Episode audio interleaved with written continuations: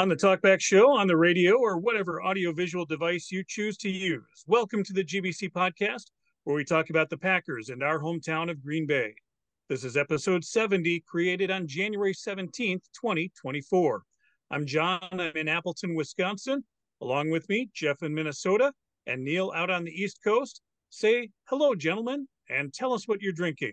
Foundation Brewing Company is a perfect beer for the mood that I'm still in. I am drinking an Afterglow IPA because I'm still in a Packers Cowboys Afterglow. And I'm having Wild Turkey Rare Breed Old Fashioned. All right, and I took Jeff's lead of the chocolate Baileys. I made a chocolate martini. You can find us on YouTube and Twitter at Green Bay Chat and Facebook at the GBC Podcast Green Bay Chat. And just the audio is available on Apple Podcasts as well as Spotify by searching for Green Bay Chat. Our topic this episode, we are going to be previewing the divisional round matchup in San Francisco. And yes, we'll talk about all of the other games that happened wild card weekend. We have a Packer player of the past and some history for you. We spent some time just a couple of days ago talking about the big victory in Dallas. We found out that the San Francisco head coach started preparing for the Green Bay Packers midway through the second quarter of the Packers Cowboys matchup. And now we are getting ready to go there. Saturday night in San Francisco, Packers, Niners, one versus seven. What do you guys like about this matchup? What do I like about it? I like that we're in it. That's what I like you also like that you picked it correctly, Jeff. This has already been mentioned three times. We need to keep beating a dead horse on this one. Yes, Jeff. Gotta, is... let him, gotta let him have it. Have a little bit more. So a seven and a one. That's never happened before. I like the fact that we're still playing with house money. I like the fact that Vegas isn't giving us a chance in hell because uh, we're nine point underdogs currently. So what have we got to lose? What we have to lose is to lose to a really talented San Francisco 49ers team. And I, I, don't mean to be a Debbie Downer right off the bat. Of course, I'm very excited about all of the different things. And I'm going to talk about the Packers positives in a bit. But in the end, there's a lot of talent on this team. And I think the one thing that to me is most compelling for the San Francisco 49ers is not what they've done over the course of the year, though that is certainly impressive. It's the fact that they clearly are playing with a chip on their shoulder after what happened to them last year. And they want to go back and have an NFC championship game where they have a quarterback and go to the Super Bowl because they certainly look to be the team of destiny. Last year to go to the Super Bowl, they lost that. And there's something to be said about a team that is playing with a focus. And I think, unfortunately, for the Packers, the San Francisco 49ers have shown a focus all year. And I certainly think the Packers can win, but I think the San Francisco 49ers talent plus their focus is going to be very tough to overcome. It's kind of what we said last week too. We looked at this Dallas team and we picked apart the offense, the defense, the special teams, and how much they played better in the regular season. We picked apart individual players and how the Dallas team had strengths in all of the various positions. And, and San Francisco is playing out the same way. We can look at the strengths of their individual position players and how they have played the season. But what it comes down to is they play the game on the field, not on paper. Yeah, unfortunately for the Packers, though, Kyle Shanahan is no Mike McCarthy. So we've got that disadvantage as well this week. This will be the 10th postseason meeting between Green Bay and San Francisco. And any Green Bay quarterback not named Aaron Rodgers has actually had pretty good success against San Francisco. But obviously, there's a lot of things that are different. Players are different. But historically, Green Bay has played San Francisco quite well. I know, and, in building through the 90s, San Francisco served as sort of this stepping stone for Green Bay's progress. Green Bay had to vanquish to get where they needed to go. The same is true, you know, 25 years later. You know what? They've got a great chance. And I agree with Neil in that I think the 49ers are more focused and they, they were a lot closer last year than Dallas was, obviously. They're still the favorite. The pressure's still on them to perform to get to the Super Bowl. And my kind of final thought on this is that I think the winner of this game will be the representative of the NFC in the Super Bowl. I would say one big difference, though, between this 49ers team and, for example, the 49ers teams that we played and beat in 95 and then subsequently 96, 97, that 95 team was the defending Super Bowl champs. They were playing as a team that knew that they were the best. This current San Francisco team, on the other hand, does not have that level of success. They've been to the Super Bowl a number of times in recent years. They've never won it, but they certainly have a large amount of experience. And I think this is going to come down to is this a team that is going to feel the pressure because they keep thinking that they're going to get over that hump and eventually be a Super Bowl champ? Or is the pressure of not having done it several times in recent years going to get to them? Well, this is a team that finished with a, a 12 and 5 record they played eight games against playoff teams throughout the season.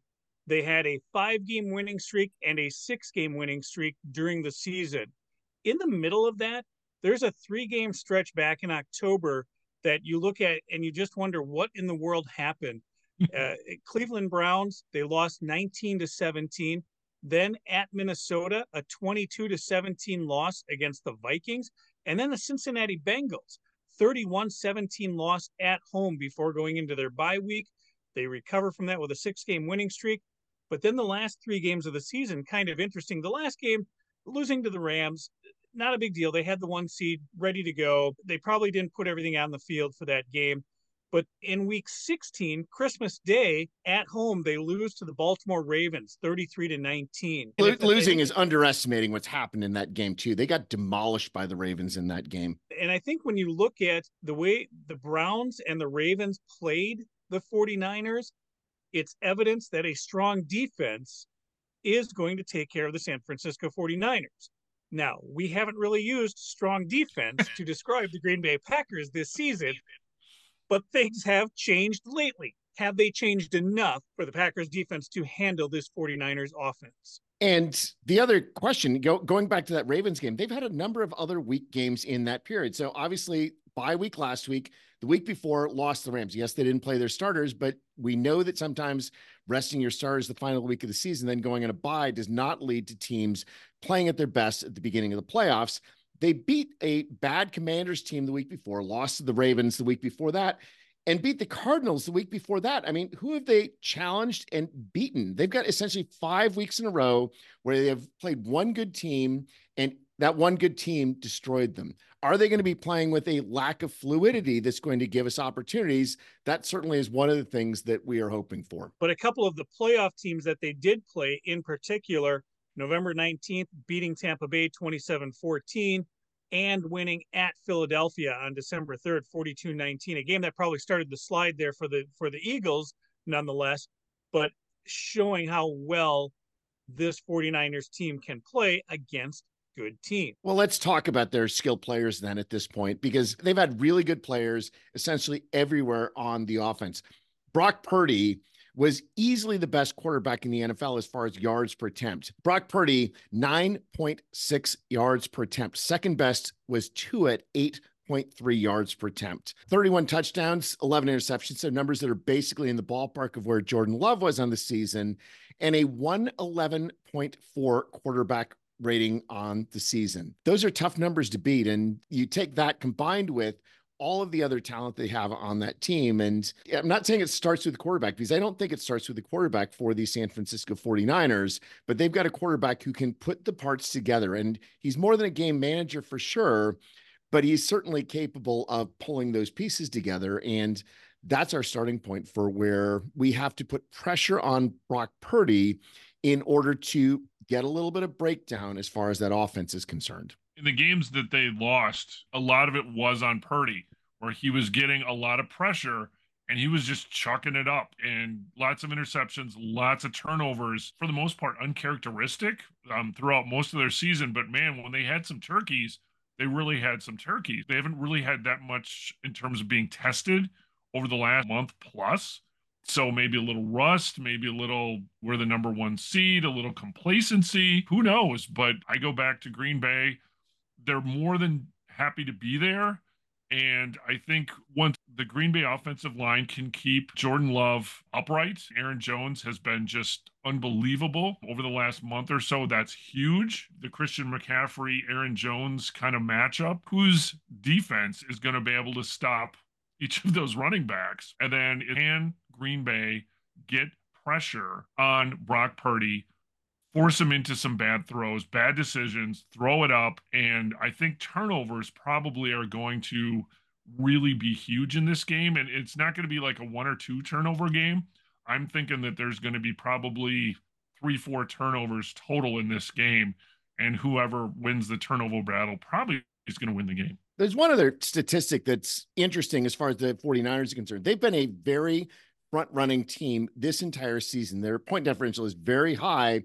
And the result of this is that they have not thrown the ball anywhere near as much as a lot of other teams have. And they've faced a lot of throws from the opposing quarterback. So you look at the raw sack numbers on the year, and Brock Purdy was sacked 28 times. Jordan Love was sacked 30 times. Now, Jordan Love did really well. The Packers have been one of the best as far as avoiding sacks. In theory, Brock Purdy has been better than that except Brock Purdy actually threw the ball 140 fewer times than Jordan Love threw the ball this year. They've been able to basically build a lead and not have to throw that ball. And so if you look at sack percentages on dropbacks, Brock Purdy is sacked on 5.9% of his dropbacks versus only 4.9% for Jordan Love. And so he is getting sacked at a higher frequency than Jordan Love by a fair margin. And how many of these numbers that they have in the season are an artifact of them being so overall good that the overall game planning of both teams has changed compared to a normal game that is tight right until the end. Neil, you had me at raw sack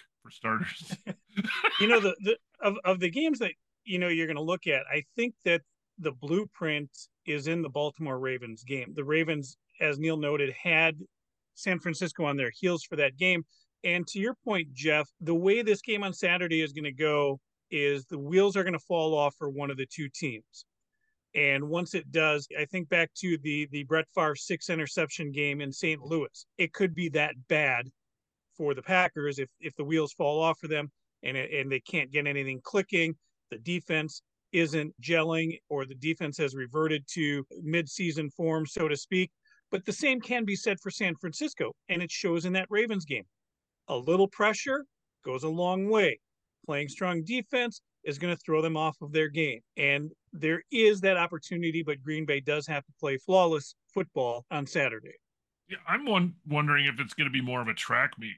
You know, I mean, the over under on this game is 50 and a half. And, and I'm thinking this could be like that Arizona playoff game, right? So, you know, between turnovers and sort of the last team to have the ball, they may the right. may be the ones to win the game. I think it's going to be a pretty high scoring game, even if the weather there may be a chance of rain or not, but it's good football weather. If even if it doesn't rain, I think it's probably going to be a pretty high scoring game because both of these offenses can it's at some point move at will and I, I, expect to see a lot of that. The explosive nature of the San Francisco offense is certainly something that we have to be concerned about. And the game plan that San Francisco's offense is going to have is very similar to what we saw for the Packers against Dallas, in that you can attack the opposing defense with any of a number of different weapons. And Christian McCaffrey obviously is the biggest of those weapons. Between his rushing and receiving yards, he had over 2,000 total yards on the season. He had 21 total touchdowns on the season. But you can't just focus on Christian McCaffrey because Brandon Aiyuk had 1,342 yards receiving, averaging 17.9 yards per reception. George Kittle averaged 15.7 yards per reception, and Deebo Samuel also averaged 15 yards per reception. Collectively, they added up to 20 touchdowns. They've got a series of different, extremely explosive playmakers that are going to be a real challenge for that Packers defense. A lot of offense, Neil, but this defense, they've got some big Nick energy, Nick Bosa. What else does this defense bring? In San Francisco. What it brings more than anything is interceptions. So on the season, San Francisco's defense had 22 interceptions. That is tied for first in the NFL. Again, contrasting with the Packers' 31st rank with set, only seven interceptions on the season. And it's spread out between a number of different defenders, but clearly their best pass defender is Charvarius Ward with five interceptions, which ranks him fourth. He also leads the NFL with 23 passes defensed on the season. He's at it. They've, they have a number of people, other people, obviously, that are getting interceptions. I was actually surprised by the sack numbers for. Sorry.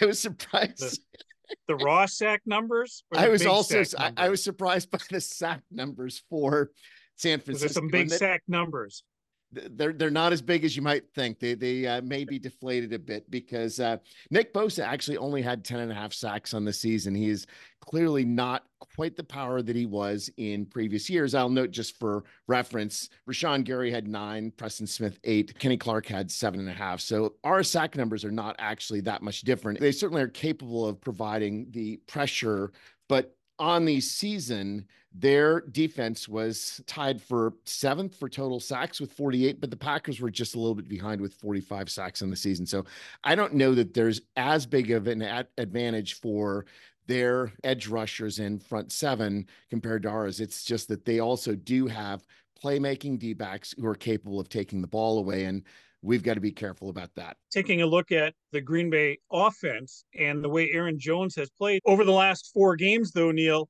Aaron Jones has run the ball well and over 100 yards in the last four games. And this is something that has helped to neutralize blitzes and things like that. Can Aaron Jones help neutralize the San Francisco defense, and how is their rushing defense? Their run defense was third in the NFL in yards allowed per game. They only allowed 90 rushing yards per game. They had an overall stout defense. They were also third in points allowed per game on the season. So they're, they're good. But I brought this up earlier that they were often in a lead and they often faced teams that had to pass in the second half. So I do wonder whether that number may be a little bit inflated just because of situational play for that team. Obviously, they're good, but do we have opportunities against this defense? I think that we do. And if you look at the number that encourages me the most for the San Francisco defense, it's conversion percentage on third downs. San Francisco is actually 24th in the NFL this year, allowing a 41% conversion on third downs, essentially identical to the Green Bay Packers, who are 25th on defense in third down conversion percentage they're good, but they're not good at every single thing. They've certainly had games that have been against teams that we would consider easier teams. And their record against better teams, especially since some of those teams that looked good don't look good at the end of the season, I think is something that should give us hope. So, Neil, you've, you've, talked about the defense and we've talked a little bit about the offense. Do you have anything else on the San Francisco offense? They're just globally good, right? They're second in the NFL in yards per game, fourth in passing yards per game, third in running yard per game, third in points per game overall, they were great as far as their offense is concerned. Second overall in total first downs. The one possible weakness that they have, on paper at least, is that they are actually 27th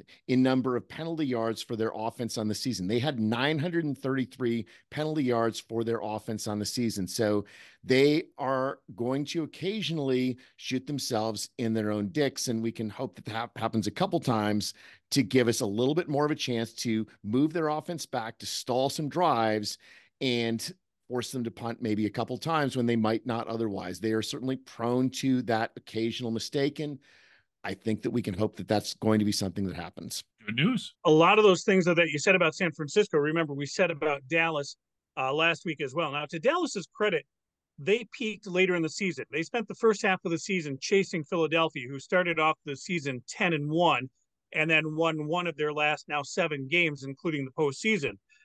They peaked early. You don't want to peak early, you want to peak late.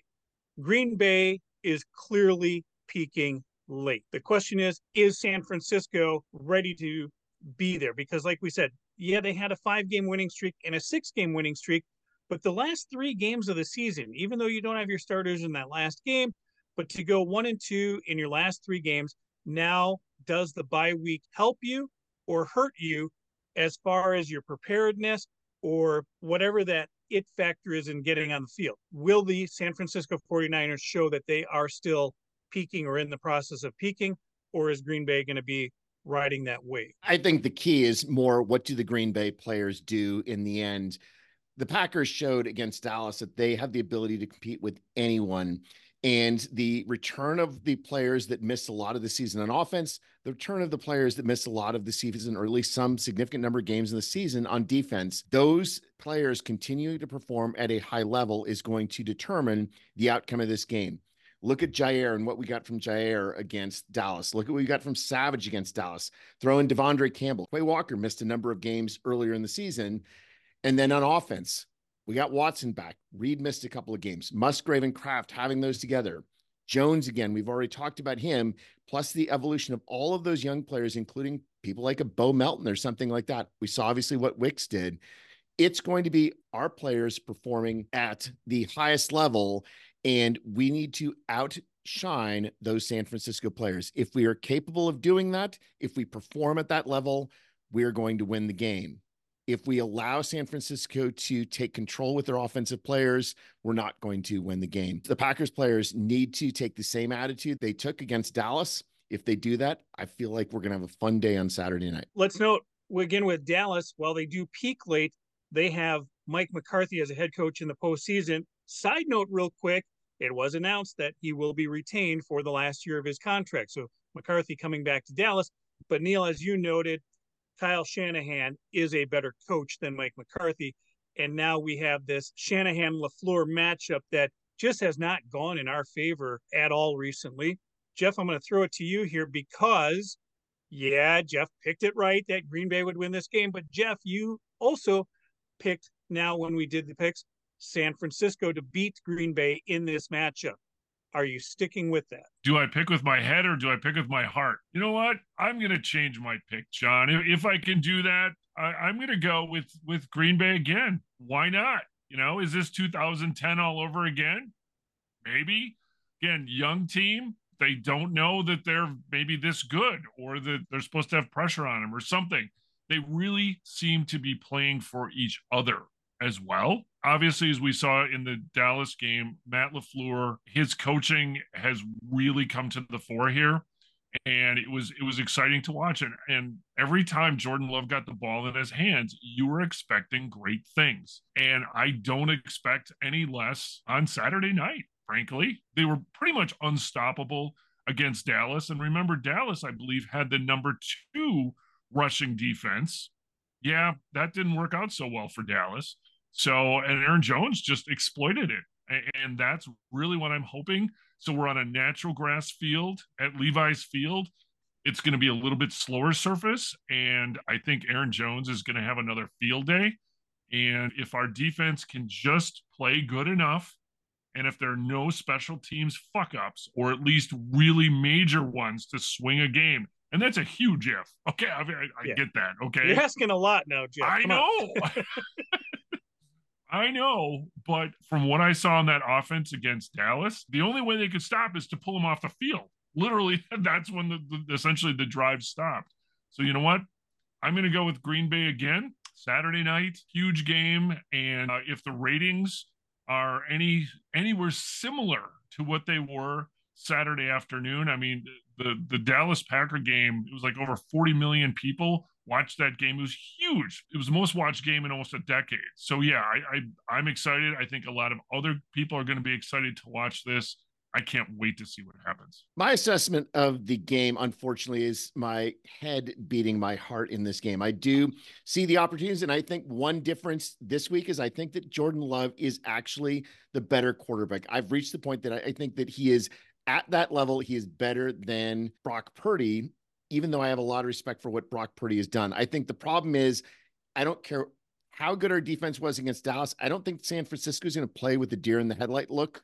I don't think that they are going to choke in the moment. I think their playmakers are just better and more experienced, less prone to choking because Mike McCarthy is, is now one and three in the playoffs. There's been greater success for San Francisco in the playoffs.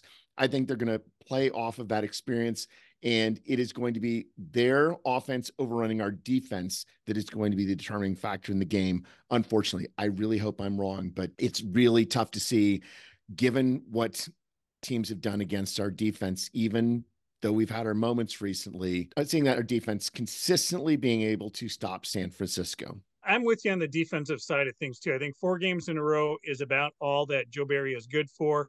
Uh, the fact that we saw our defense collapse in that Giants game in particular, I think that unfortunately that's due to happen again. Now, if the weather becomes a factor, if it is a rainy night in San Francisco or Santa Clara, if you will, it no longer becomes Jordan Love and Brock Purdy. It becomes Aaron Jones and Christian McCaffrey, as well as our run defense versus their run defense. And with all the numbers that you've cited, I still see San Francisco with the advantage here. There's a reason they were the number one seed. And even though Green Bay is peaking late, there's a reason we were the number seven seed. We know it's a rebuilding year. We've been enjoying this ride. It's just not our year, but we will have this to build on for the next few years to come with especially this young offense. So, John, that's a great point because we talked about the similarities between what the Packers did against Dallas and what the Packers did in 95 against the defending Super Bowl champions. And I think that this is going to be week two of that analogy where I just think we're facing a better team. We're going to lose in this game, just like we lost to the Dallas Cowboys afterwards in 95 but this can be a springboard for next year and beyond. And I, again, I hope I'm wrong. I would love to see this ride continue, but it's tough to see us with an outcome that in the end is going to differ very much from other recent playoff outcomes against San Francisco. Jeff, I will tell you, uh, my mom is rooting for you to be right so that my dad can call both Neil and me idiots again after this show comes out and after the games are played this weekend. With that said, let's take a look at the rest of the wild card weekend. Let's see what we got right and what we got wrong. You know, the easy side of the, the coin is the AFC. We botched the AFC somehow uh, in our preseason picks, but we did all right here in the postseason picks, other than Neil taking Miami to beat Kansas City. Neil, you kind of said it to us in the text chat, but reiterate your thoughts there. Something about Kansas City just bored with the regular season and you got fooled by it. There just are certain teams that they can't get themselves to be fully motivated to play at their best level in those regular season games after they've experienced a level of success. They are the defending Super Bowl champs after all. And they just weren't at that same level all year. But it's always a mistake to count out a team that has proven success multiple times over the years. And they've got the muscle memory that no other team has. They've got the muscle memory to say, no, we know how to win playoff games. We will figure out a way to do it and they've got an intimidation factor with having the best quarterback in the NFL on their side. And I think the other thing, though, is that Miami just looked completely defeated by the weather. I, I think that they responded much worse to the weather than I thought they were going to, and that made the difference. This was a game where the weather was a major factor more than any other game I've seen in a long time. And you could tell in that fourth quarter, the Dolphin players, especially the defensive players, just did not want to be out there. We all got Cleveland wrong, though holy cow, the Houston Texans. Did they look good? CJ Stroud. Wow. He's for real. And Carolina's got to be going, wow, we could have picked him, huh? but no, he, he was amazing. Cleveland looked sort of like Dallas. They they were kind of discombobulated there in a number of times in the game. It, it, just it did not look like their defense was strong, which they were really known for. And Joe Flacco did not have a great game, and he was just kind of chucking it around. I mean, he was he was Farvian out there almost. He yeah, he was Farvian after they fell behind. But the, yeah. this is exactly the I, I, would argue that's the good Farvian that you're not just sort of giving up on the game. You're oh, going to oh totally try yeah. to win and and. I, I just think that they had cobbled together a good season and mm-hmm. they seemingly thought the accomplishment of finishing where they did was sufficient and all of the things that they had to cobble together just fell apart in the playoff game. And Stroud is great and I'm really hoping that I mean we, we we talked in the preseason about all of these great AFC quarterbacks. Well now you've added Stroud to that as well. Yeah. Yeah the AFC is going to be really fun to watch between all those quarterback battles but I'm really hoping to see a couple of Stroud versus Love Super Bowls in the future. Nice. that'll be fun right. And, and and speaking, yeah, that's that's the example I was going to say here. Is Houston is a young team growing as well. Now they're going to run into the Baltimore Ravens this weekend, and unfortunately, that probably will be it. Kansas City and Buffalo, the other matchup. I think all three of us are on board with Buffalo, Baltimore going on after that. So we'll we'll keep an eye on the AFC to see what happens there. On the NFC side, boy, what a mess. so, well, for uh, some of you, you know, for some of us who, who were high on, on Dallas and or Philadelphia, it's not looking good. Jeff, you still got San Francisco alive, but you took the Rams over Detroit. What happened in that game that, first of all, it was 24-23 with over seven minutes left to play in that game. How did the Rams not convert on anything? How did Detroit hold on to this? What happened in that matchup? I don't know because I was talking to you guys and I may or may not have had a couple cocktails. I was going to say we, we, we, were all drunk after the Packers game and chatting, and I you know I don't think any of us have any decent analysis on Detroit against the Rams, and that's all perfectly fine because we had an absolute blast just being in Packers bliss. Last week, I kind of I waffled. right? Because I was kind of like, this was sort of the head hard pick. And you know what? Detroit, I've got a coworker whose husband is a huge Detroit Lions fan. And she told me literally her husband was weeping at the end of the game when they won. He just was so, I mean, this is a fan base that has just been tortured. I'm happy for Detroit. And frankly, I think going forward, I, I, think they they beat Baker Mayfield this this week. There are people in their 20s and 30s just have not seen this kind of success in Detroit. Harken this back to our 20s, right? Green Bay in 1996, that emotional feeling that we had and the success of the Packers. On the other side of that, there are a lot of older Detroit fans that have been fans of this team for what 60 years they've been around and now to get this success again in their later years. I get the emotion in Detroit, and I hope they're enjoying it. I mean, hope it if, doesn't last long, but I hope they're enjoying. It. If you are under seventy years old, you have seen at most one playoffs victory in your life. It's it's the people over seventy that saw that 1957 championship. Other than that, it's worse than us 20s because we did have that one 1982 playoff run and you know, people not much older than us remember the 60s Packers, and mm-hmm. it's just a much bigger gap for the Detroit Lions. And I am happy that they're able to enjoy some success, but I would like to see Detroit go another 30 years before winning a playoff game. All right. So, Detroit, Tampa Bay, what's happening this weekend in that matchup? Yeah. We have to revisit this one because none of us had Detroit and Tampa Bay going so, I, so Detroit's at home. So Detroit gets to host another playoff game. And I, I think the electricity that was at the first one is going to be amped up even more. I think at this point, Baker Mayfield and the Bucs are sort of, you know, happy to be there. Now they want to play, you know, they won the wild card weekend. I think there's going to be way too much emotion and way too much riding on this for Detroit and they're going to see an NFC championship game. Jeff, I mostly agree with you, but there's one difference. There are a lot of players on this Bucs team that have actually won a Super Bowl. They are not lacking in experience, and that may not be Baker Mayfield, but you look at that receiving corps, you look a lot of the players on their um, line. This is a team that actually does have some experience. And although I think Detroit is going to win, I think the Bucs can make it interesting at least. Yeah, this is a Tampa team that is playing well above what their expectations were for this season to win their division and and and get this far in the playoffs. So a good game lined up in Detroit for the weekend. So if we're going to revisit our picks, what do we think then for championship weekend? Are we all sticking with uh, Baltimore Buffalo? Make it easy. Baltimore Buffalo over on the AFC side. Yep that nodding your head makes for great radio. I, I sorry.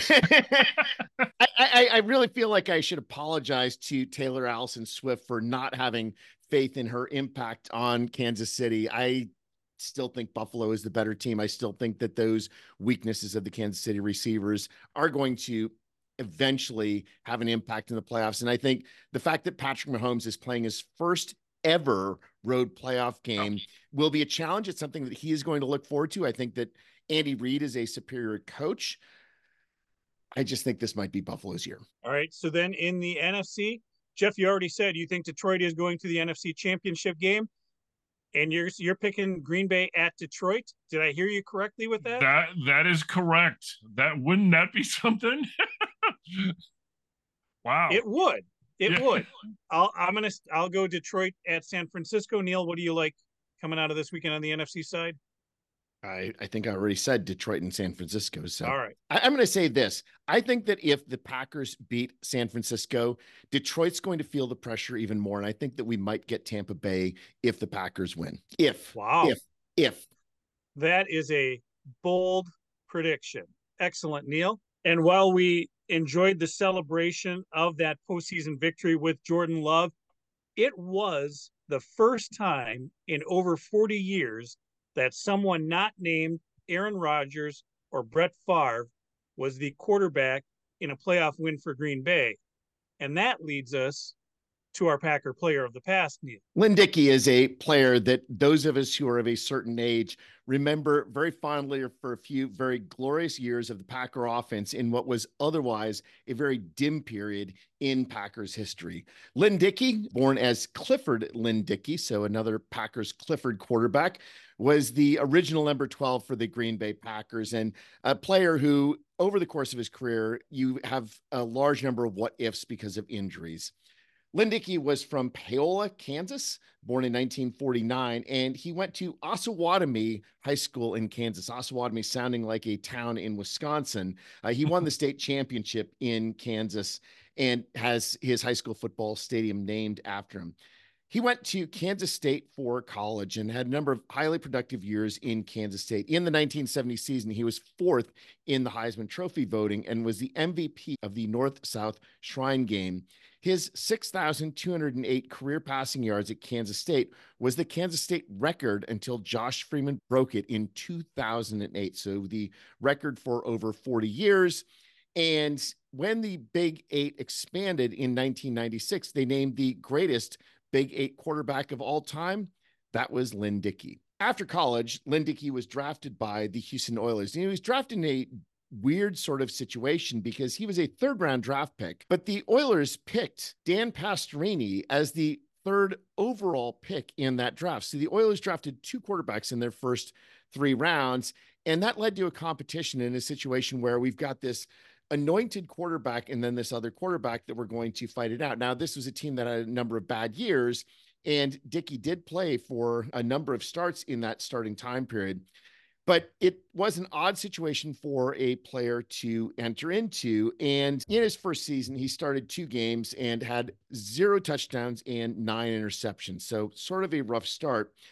And in the second season, he was competing with Dan Pastorini, and he had an event occur, which unfortunately was a signature of his career, in that he had a broken hip during a preseason game and ended up being in the hospital for a month after that injury. So during the time in the hospital, he went from 210 pounds down to 170 pounds. This is a situation that's obviously extremely devastating to come back from. One of the things that Lynn Dickey was known for was his grit he just wasn't going to allow pain or anything else to get in his way. So, although he missed that entire 1972 season, he was back and ready for the 1973 season.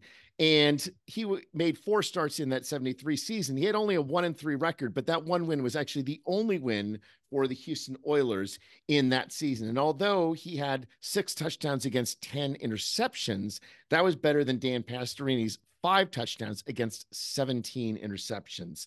Different game at that point. Uh, unfortunately, by the time 1974 came around, Dan Pastorini started to take a little bit of control. Dickey did start four games, but uh, not a lot of impact. And then in 1975, he had zero starts. The Oilers went to 10 and 4 that season, and Dan Pastorini was established as the starting quarterback for the Houston Oilers. And after that 1975 season, the Packers were in a desperate situation for quarterback, as they seemingly were for a very long time. They had John Hadl the previous year. At age 35, John Hadl had a season in which he had six touchdowns and 21 interceptions. We need an improvement on John Hadl. And so the Packers traded John Hadl, Ken Ellis, and a couple of later draft picks to the Houston Oilers for Lynn Dickey. So Lynn Dickey started with the Green Bay Packers in the 1976 season. Now, when he comes to Green Bay in 1976, I, I think you're going to notice this, Neil. He was not wearing number 12, or he couldn't. There was a guy on the team playing quarterback named Don Milan. Milan, the prior year, had one start for the Packers, was in the mix at the quarterback in, in that prior season. He's wearing number 12. So Lynn Dickey, in that first season, in his first, I believe, four seasons, wore number 10. 10's a good number. 10 is a good number for a Packers quarterback, and let's hope that that magic continues. In that 1976 season, Lynn Dickey started 10 games, had a four and six record, but his injury problems continued. He had a separated shoulder followed by an infection, and so he only ended up playing 10 games in that year. Uh, he won four of the five games the Packers won that year, but not a season that he could complete. But 1977 was the real season that was truly devastating as far as the trajectory of Lynn Dickey's career. So Lynn Dickey, he started the year as the starting quarterback, and he was two and seven as a starting quarterback with well, five touchdowns, 14 interceptions. He had a few wins. This is a bad team, right? We're talking now in the third year of the Bart Starr era. We're dealing with the cost of all of the draft capital that we had traded, for example, for John Hadl, all of the failed draft picks. We didn't have a lot of talent on the team but he was certainly working with what he had. But in a game against the Rams in November of that year, he suffered a injury in which both his tibia and fibula were shattered in that game. And that caused him to miss the rest of 77. It caused him to miss all of 78 and caused him to miss most of that 1979 season. I think all of us remember sort of that initial possibility as far as Lynn Dickey is concerned. And then it's like, wow, we, we don't have Lynn Dickey. So we're going to go with the David Weiss or Whitehurst or whatever. But the magnitude of that injury cannot be understated as far as the impact on his career. We talk about Larry McCarren's finger. After that injury, Lynn Dickey's left ankle pointed out at a 90 degree angle. Just a, a brutal sort of injury required seven total surgeries. And they eventually put a metal rod into his leg in order to help heal. That was after a couple of failed attempts. So he missed that entire 1978 season. And the 78 season is one we've talked about a lot was the first year of James Lofton. We went eight, seven, and one. On the other hand, David Whitehurst, who was the starting quarterback that year, was certainly not a stellar quarterback. And you could see why we're going to have regression. Whitehurst, 10 touchdowns to 17 interceptions in that 78 season. 79 season comes along, and Lynn Dickey is still not able to start the year. He ended up only playing a couple of games at the end of that 1979 season, only three games in the 79 season, but was starting to show a little bit more uh, as far as where the potential was and why Packers should be excited about him over David Whitehurst. Now, he played three games in 79, but he didn't have the rod removed from his leg until prior to the 1980 season. It just imagine essentially three years to recover from those injuries before you're actually ready to go as a human being. I want Jeff to comment about rods and legs. Jeff, how, how long is that a long time to have a rod in your leg? And this was a long time ago. This was a little more, I would say, draconian. I don't know. I can't imagine being a professional athlete and, you know, shattering your leg that bad and then going through rehab essentially for for years in order to come back. So I mean what that what you know what that says about Lynn Dickey is just the amount of pain that he would have had to endure, the amount of just little baby steps, literally, right? It, to get back to be a professional athlete, to regain that strength, to regain the muscle, to regain the weight and somewhat of the flexibility and or speed. What a Herculean task. And, and the fact that he came back from that and he was good when he came back. The other thing with coming back from that, Jeff, is Lynn Dickey himself felt he needed some kind of a change, right? We talked about superstitions in not just fans, but players have them as well. He had sure. wanted to wear number 12 when he came to Green Bay. He had been wearing 10 or he had been assigned 10, right? He's got a couple seasons there where, where he's not playing. But he talks to the offensive coordinator, Zeke Bratkowski. They talked to Bart Starr about him changing numbers. Now, Zeke in his last season in Green Bay in 1971 wore number 12. Maybe he had a soft spot for the number. Lynn Dickey said, Hey, I want to go back to my number 12 that I like. Can I change numbers? They allowed him. And the 1980 season, Neil comes around. Lynn Dickey comes out wearing number 12. And like Jeff said, he is better. Like the bionic man, we will build him better. We will build him stronger. And that's exactly what happened with Lynn Dickey. In that 1980 season, Lynn Dickey started all 16 games for the Packers. And yes, they still had the talent deficit, but Lynn Dickey threw for 58% completion in that 1980 season at age 31, mind you, after joining the Packers at age 26. Wow. Uh, had 15 touchdowns. And most importantly, he started to develop a connection with James Lofton. Lofton having 71 receptions, 1,226 yards that year. That was James Lofton's first 1,000 yard season. And that was the thing that was pointing us towards the possibilities of the Packers for the future. 1981 season was a step up as far as the Packers record was concerned. Dickey still missed three games that year, but the Packers actually moved to eight and eight in that 1981 season. Again, James Lofton with a 1,294 yard season, eight, eight touchdowns on the year. But we also had Paul Coffman, with four touchdowns. And John Jefferson was traded from the San Diego Chargers to the Packers in the middle of that year. And he also had four touchdowns for that year. So they were building up a very potent offense. Dickey was getting the experience that he really never had up until that point in his career.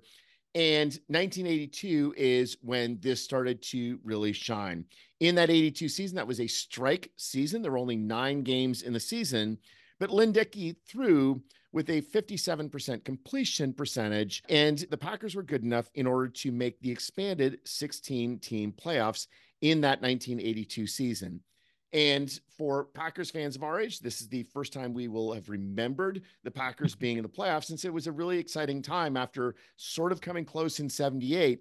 Now we had the Packers in the playoffs. And my parents had two season tickets and they decided yeah, we're gonna we're gonna let our kid Neil go to this playoffs game, and so that was the first playoffs game that I ever attended. Was the the Packers against the St. Louis Cardinals, the St. Louis Cardinals in that 1982 season, and it was a masterclass of offensive play by that Green Bay Packer team. After having suffered as a Packers fan to that point, they absolutely annihilated the St. Louis Cardinals. They had a 41 16 final score in that game, equivalent to a score in the Packers Cowboys game, a score I was very excited by.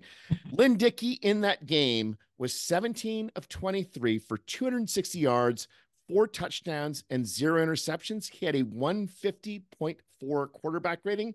That was the best Packers playoff quarterback rating ever until Jordan Love beat it just last week. John Jefferson was the receiving star of the game with 148 yards and two touchdowns. James Lofton had a touchdown, and Eddie Lee Ivery also had a receiving touchdown. But in addition to by traditional quarterback rating, by DVOA, that game was the greatest Packers quarterbacking game ever, regular season or postseason, with a plus 155%. Again, beaten by Jordan Love last week with a plus 190%. So there was some talk about Lynn Dickey in that 82 season during and after the game against Dallas. And he's certainly a player that should be remembered fondly because he took some pretty dismal teams and made the Packers exciting for a brief period in our youth. Neil, I really appreciate how fondly and vividly you remember that playoff game because I can tell you that. So we're 12 years old at the time, right? At the time, I probably didn't understand or didn't appreciate it as much, other than to say, well, this was a weird season with the strike, and that Green Bay was able to get into the playoffs. They were able to get a playoff game, and it was in Green Bay. Being 12 years old, you don't understand that excitement of what it was like. Again, probably because we lived on the east side of town as well, as opposed to on the west side by the stadium. But the fact that you remember it so well makes me excited for saying, "Wow, that's right, we were part of that." It was it was magical, and I still remember just the just raw excitement. As much as anything, I remember just the raw excitement of being a fan that game in a way that I had never felt before at a Packers game or watching the Packers on TV. Unfortunately, we immediately lost the following week to Dallas. Yeah, we were a team that was only five, three, and one that year. We wouldn't have even made the playoffs if not for the expanded playoffs. Dallas beat us. They subsequently lost in the NFC Championship game to the Washington Redskins, who won the title that year.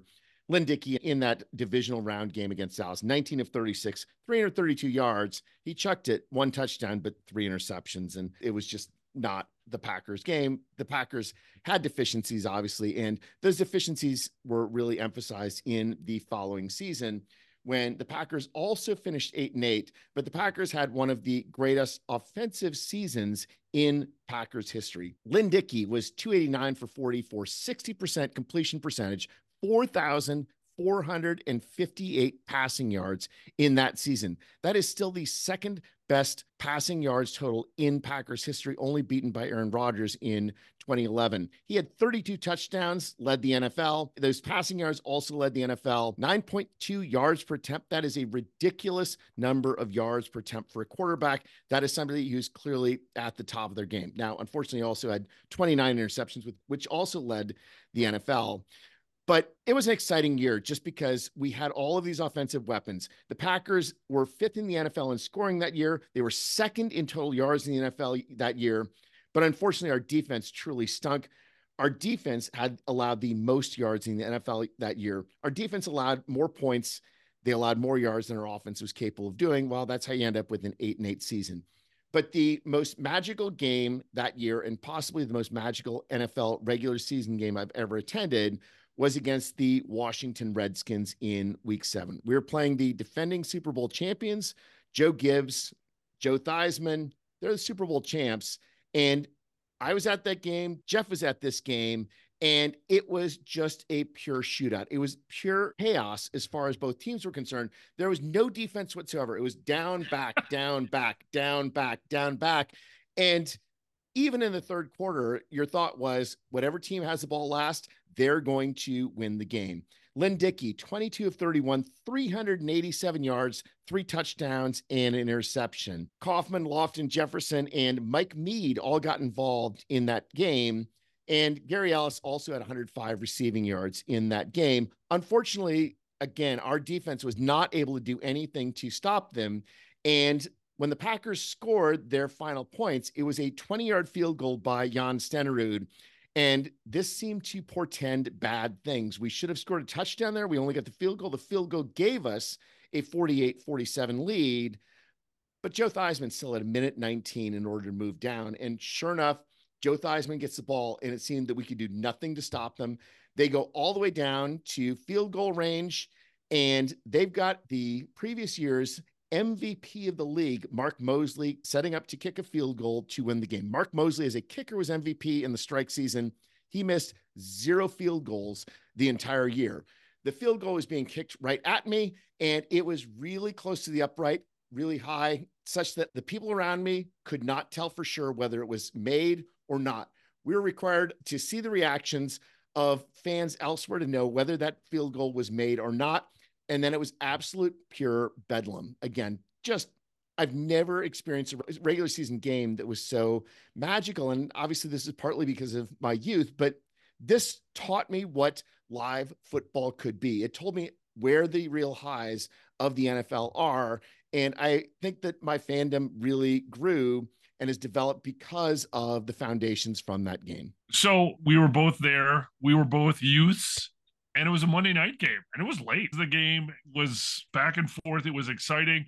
I know from my vantage point, I couldn't tell. So it was sort of like that swell, right? You you couldn't because I didn't have the right angle. I couldn't tell if it, if it was if the, the final field goal was good or not.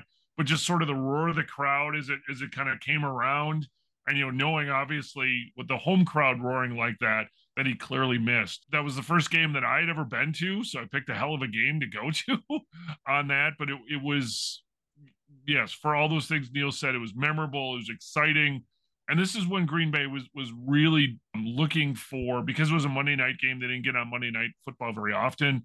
They were re- really looking for respect and just kind of to find their place and and this really helped because it was a national stage obviously and it was defending super bowl champions and it was a exciting game and one of the most high scoring and stood for a long time as the highest scoring Monday night football game ever. All those things, it was a blast. And Lynn Dickey had a hell of a game as well, didn't he? In that season, if I recall correctly, that we ended up eight and eight. There were some preseason predictions of the Green Bay Packers being able to get into the playoffs and get to the Super Bowl, and that was a testament to the strength of that offense. Bringing in John Jefferson, eh, you know, I remember them bringing the high five to town. I mean, high fiving was the thing when we were 12, 13 year old kids, right? That was awesome. And then, and with Dickey and Coffman and the players that Neil has mentioned, it was, you know, in these formative years for us watching football, a great season. Unfortunately, the Packers did not make the playoffs that year. The defense foundered. Bart Starr was fired at the end of that 1983 season. They hired a Packers legend who had taken the Cincinnati Bengals to Super Bowl. Forrest Gregg is the head coach. Forrest Gregg had a more tough nosed approach to football. Lynn Dickey's play never reached the level again that it did in that 1983 season. He started two more years for the Green Bay Packers, put up reasonable numbers, but again, nothing that ever approached what he did in 1983. And then he retired after that 1985 season. But Lynn Dickey did have an impact as far as the total numbers for Packers quarterbacks. And in his career, he had 21,369 passing yards. That is still the fourth most passing yards in Packers history. At the time he retired, it was the second most, just behind Bart Starr at 24,000 passing yards. As far as passing touchdowns were concerned, Lynn Dickey had 133. When he retired, he was only 19 passing touchdowns behind Bart Starr at 152. Obviously, passed since then by Rodgers and Favre. But Lynn Dickey is still fourth in all time passing touchdowns by a Packers quarterback. Lynn Dickey, when he retired, was first in Packers history for interceptions thrown. He's now second behind Favre. Hey, you've got to be a really good quarterback to throw that many interceptions. well, he was good for a couple years, and that was good enough. And the Packers weren't great as well. I, the Lynn Dickey certainly the real question are the what ifs. What if he had not missed essentially four seasons in his first nine years due to injury? What if he had not had those horrible injuries? What if he'd been able to develop normally as a quarterback should have? He clearly had a mentality that was a winning mentality. He was a beloved quarterback for the Packers during that time. And it was great during the Packers Dallas game to hear Lynn Dickey's name mentioned again by commentators. And with as good as that 1983 offense was on the defensive side, with apologies to Johnny Gray and Ezra Johnson and John Anderson and even a rookie, Tim Lewis, that defense was shit. And there's a reason for that, Jeff. So give us a history lesson of why the defense maybe floundered a little bit in the early 80s. So this is kind of a two for one, being that we are coming up to play San Francisco.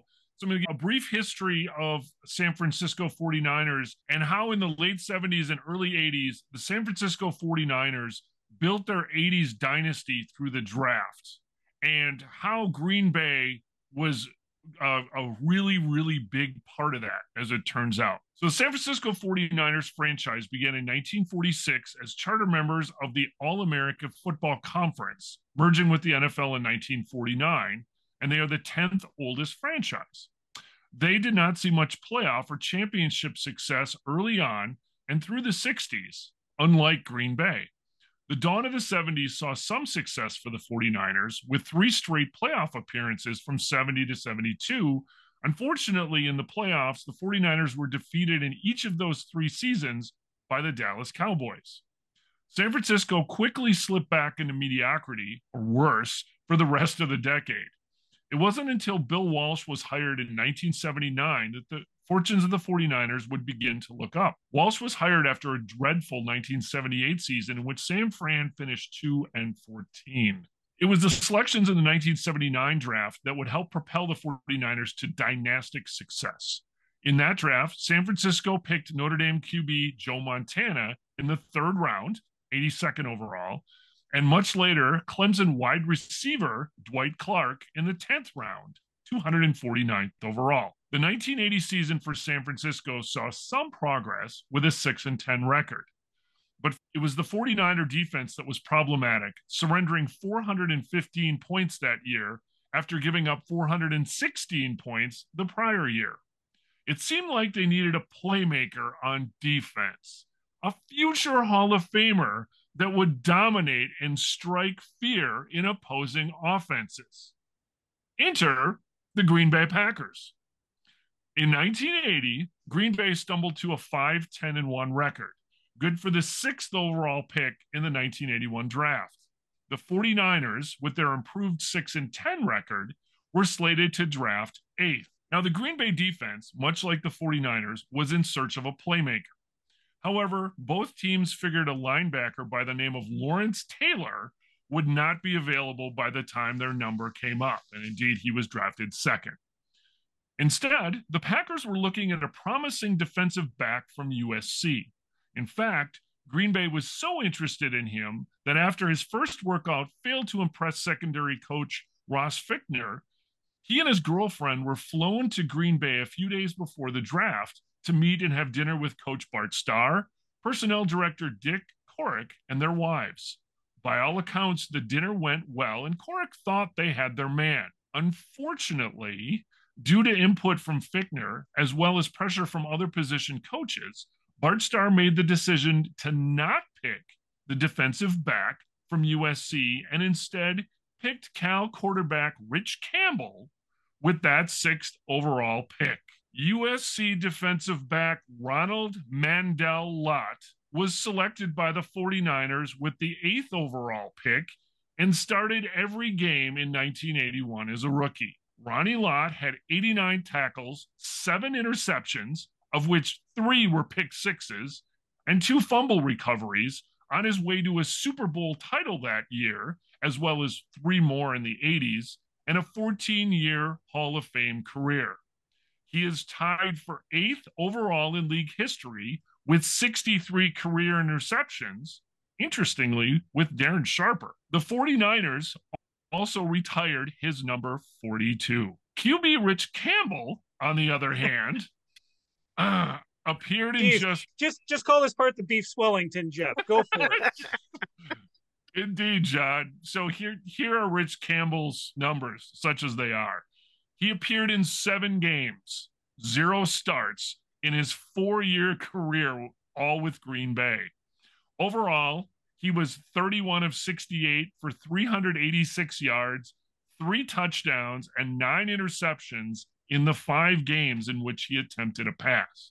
Now, here's where things get sorry, really. sorry, sorry, sorry. Let me just clarify this. Ronnie Lott had more touchdowns in his first year with Yes. San Francisco than Rich Campbell as a quarterback had in his entire career with the Packers. That is a correct statement, Neil. Yes. But wait, there's more. Incredibly, even after the Packers made their second round pick in 1981 of tight end Gary Lewis, there were still three Hall of Fame defensive players left on the board. Mike Singletary, who is pick number 38, Howie Long, pick number 48, and Rickey Jackson, picked 51st.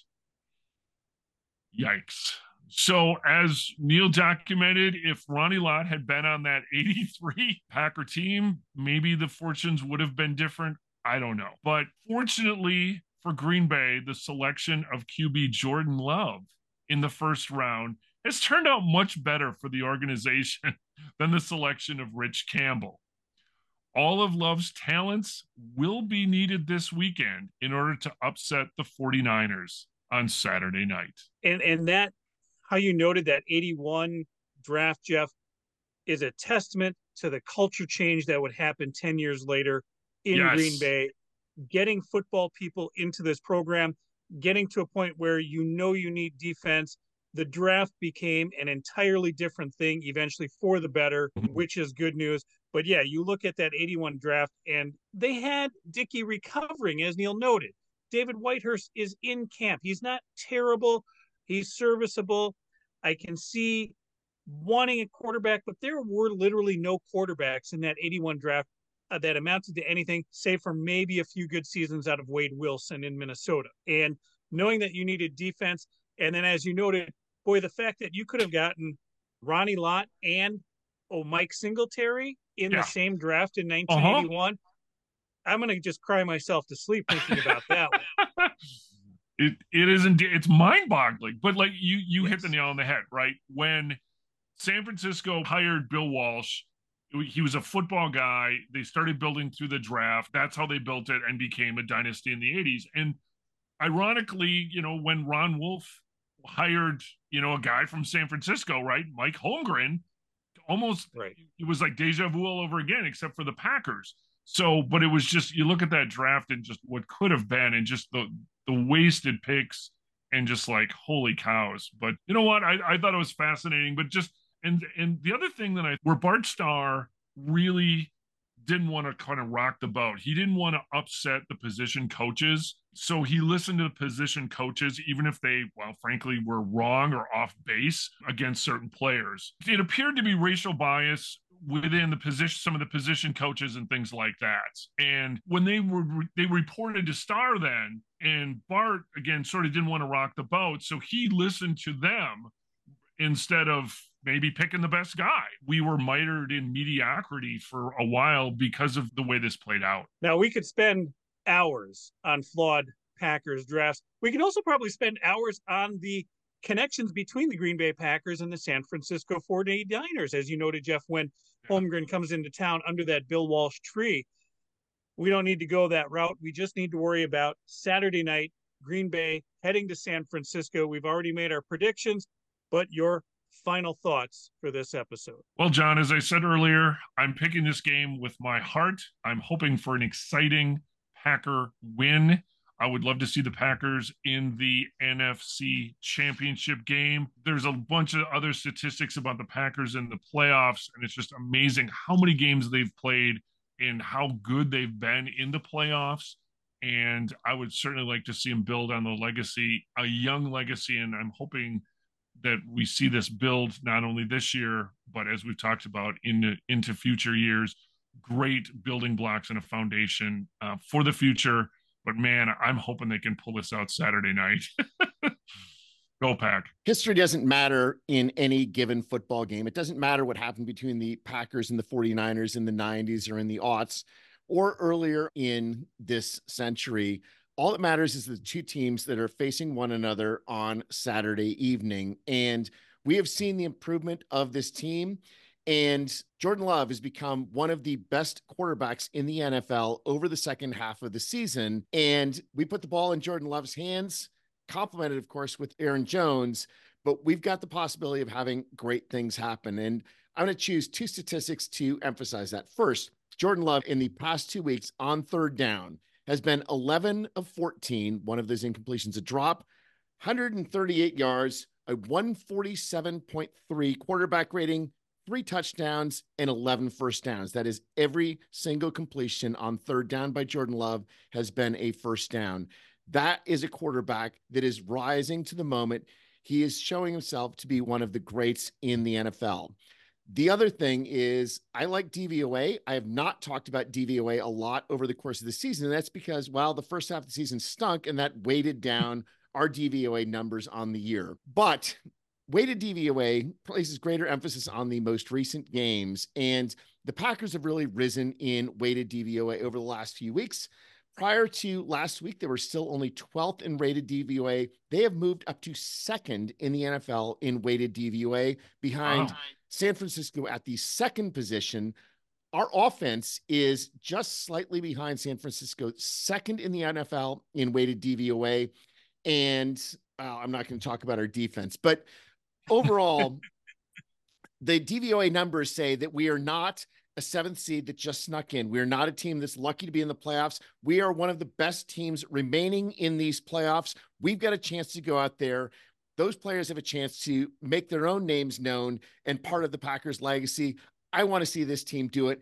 I'm really excited about the potential. I'm really excited about this specific game on Saturday night. Go Pack Go. And one of the things we forgot to mention in episode 69 is it was our first postseason victory since starting the GBC yeah! podcast. All right. If you're watching us on YouTube, please hit subscribe, leave us a comment, find the GBC podcast at Green Bay Chat. That's all one word, Green Bay Chat. We are on Twitter, Instagram, TikTok, Snapchat, Apple Podcasts, and Spotify. On Facebook, it's the GBC podcast slash Green Bay Chat, and may you fully appreciate the magnitude of your impending good fortune. Thanks for joining us. Good night. Go Pack Go.